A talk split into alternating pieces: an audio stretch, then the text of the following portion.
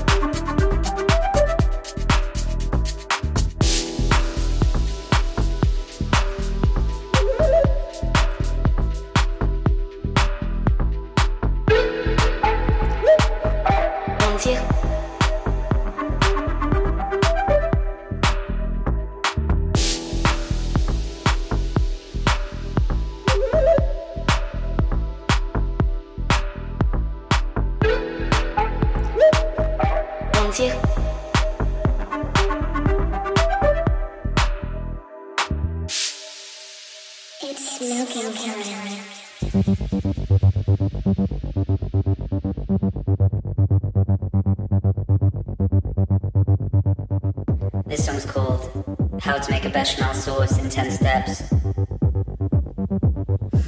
With pictures. Step 1. Add 2 tablespoons of butter to a small saucepan. Step 2. Heat the butter over a medium flame until fully melted. Step 3. Add 2 tablespoons of flour to the mix to make a roux.